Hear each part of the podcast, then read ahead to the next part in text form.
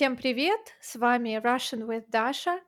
Сегодня я прочитаю повесть Ивана Бунина «Темные аллеи» из книги «Домашнее чтение» издательства ТГТУ. Ссылка на транскрипцию в описании. Иван Бунин «Темные аллеи».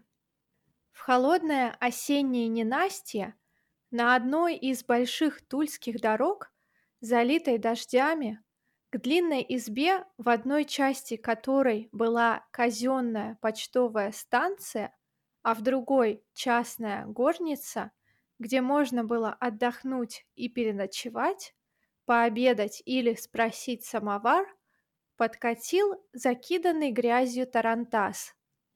В тарантасе сидел стройный старик военный в николаевской серой шинели с бобровым воротником, еще чернобровый, но с белыми усами.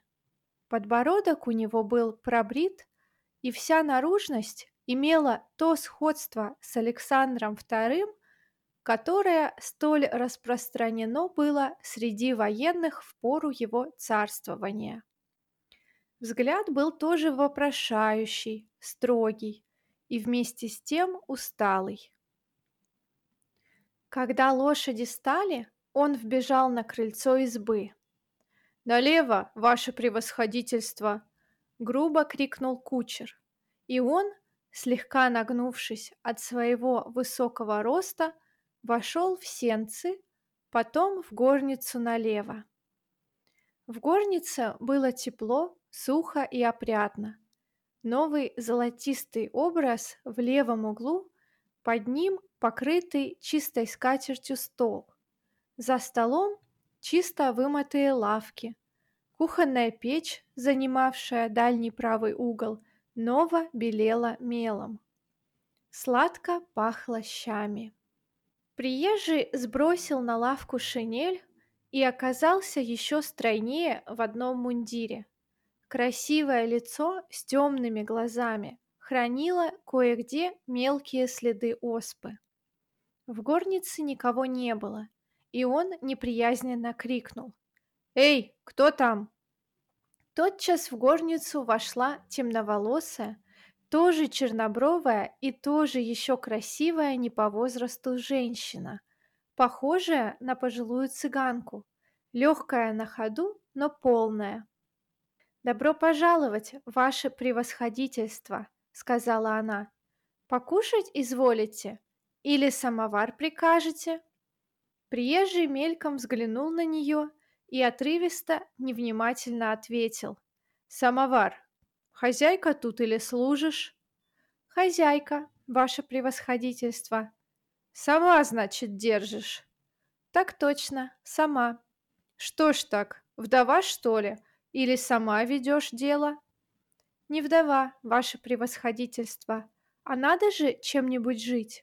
И хозяйствовать я люблю. Так-так, это хорошо.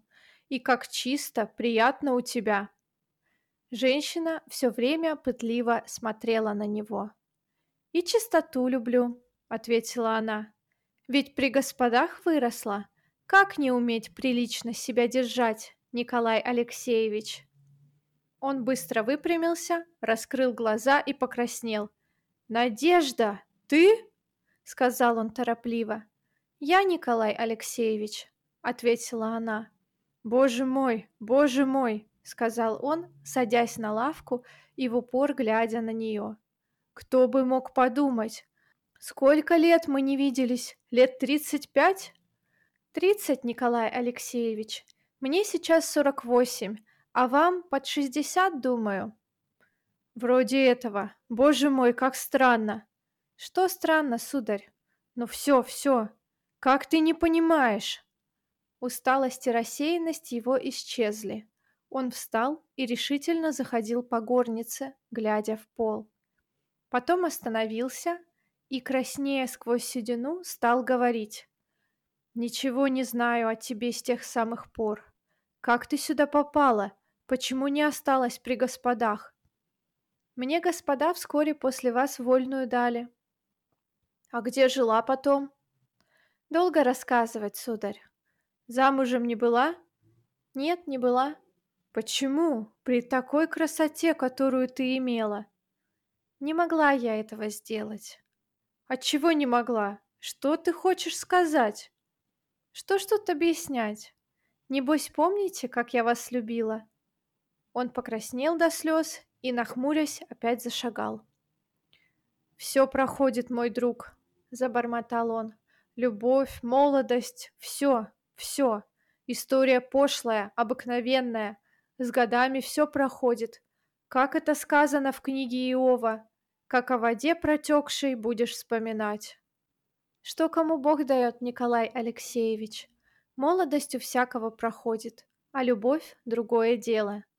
Он поднял голову и, остановясь, болезненно усмехнулся.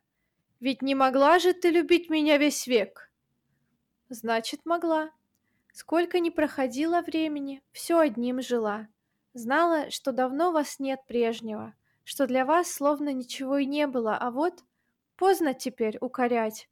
А ведь правда, очень бессердечно вы меня бросили. Сколько раз я хотела руки на себя наложить от обиды одной. Уж не говоря обо всем прочем. Ведь было время, Николай Алексеевич, когда я вас Николенькой звала, а вы меня помните как? И все стихи мне изволили читать про всякие темные аллеи, прибавила она с недоброй улыбкой. Ах, как хороша ты была, сказал он, качая головой. Как прекрасно! Помнишь, на тебя все заглядывались? Помню, сударь, были и вы отменно хороши. И ведь это вам отдала я свою красоту. Как же можно такое забыть? А, все проходит, все забывается. Все проходит, да не все забывается. Уходи, сказал он, отворачиваясь и подходя к окну. Уходи, пожалуйста.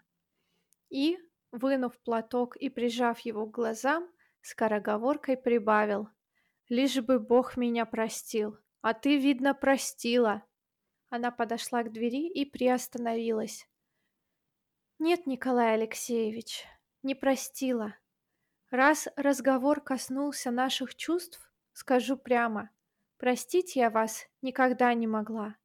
Как не было у меня ничего дороже вас на свете в ту пору, так и потом не было. Оттого-то и простить мне вас нельзя. Ну да что вспоминать, Мертвых с погоста не носят. Да-да, не к чему. Прикажи подавать лошадей, ответил он, отходя от окна уже со строгим лицом. Одно тебе скажу. Никогда и не был счастлив в жизни. Не думай, пожалуйста. Извини, что, может быть, задеваю твое самолюбие, но скажу откровенно. Жену я без памяти любил, а изменила, бросила меня еще оскорбительней, чем я тебя. Сына обожал, пока рос, каких только надежд на него не возлагал. А вышел негодяй, мод, наглец, без сердца, без чести, без совести. Впрочем, все это тоже самая обыкновенная, пошлая история. Будь здорова, милый друг. Думаю, что и я потерял в тебе самое дорогое, что имел в жизни. Она подошла и поцеловала у него руку. Он поцеловал у нее. Прикажи подавать. Когда поехали дальше, он хмуро думал. Да, как прелестно была, волшебно прекрасно. Со стыдом вспоминал свои последние слова и то, что поцеловал у ней руку, и тотчас стыдился своего стыда. Разве не правда, что она дала мне лучшие минуты жизни? К закату проглянуло бледное солнце. Кучер тоже что-то думал наконец сказал с серьезной грубостью. «А она, ваше превосходительство, все глядела, как мы уезжали. Верно, давно изволите знать ее?» «Давно, Клим. Баба, ума палата, и все, говорят, богатеет, деньги в рост дает». «Это ничего не значит». «Как не значит? Кому же не хочется получше жить? Если совестью давать, худого мало». И она, говорят, справедлива на это, но крута. Не отдал вовремя, пеняй на себя.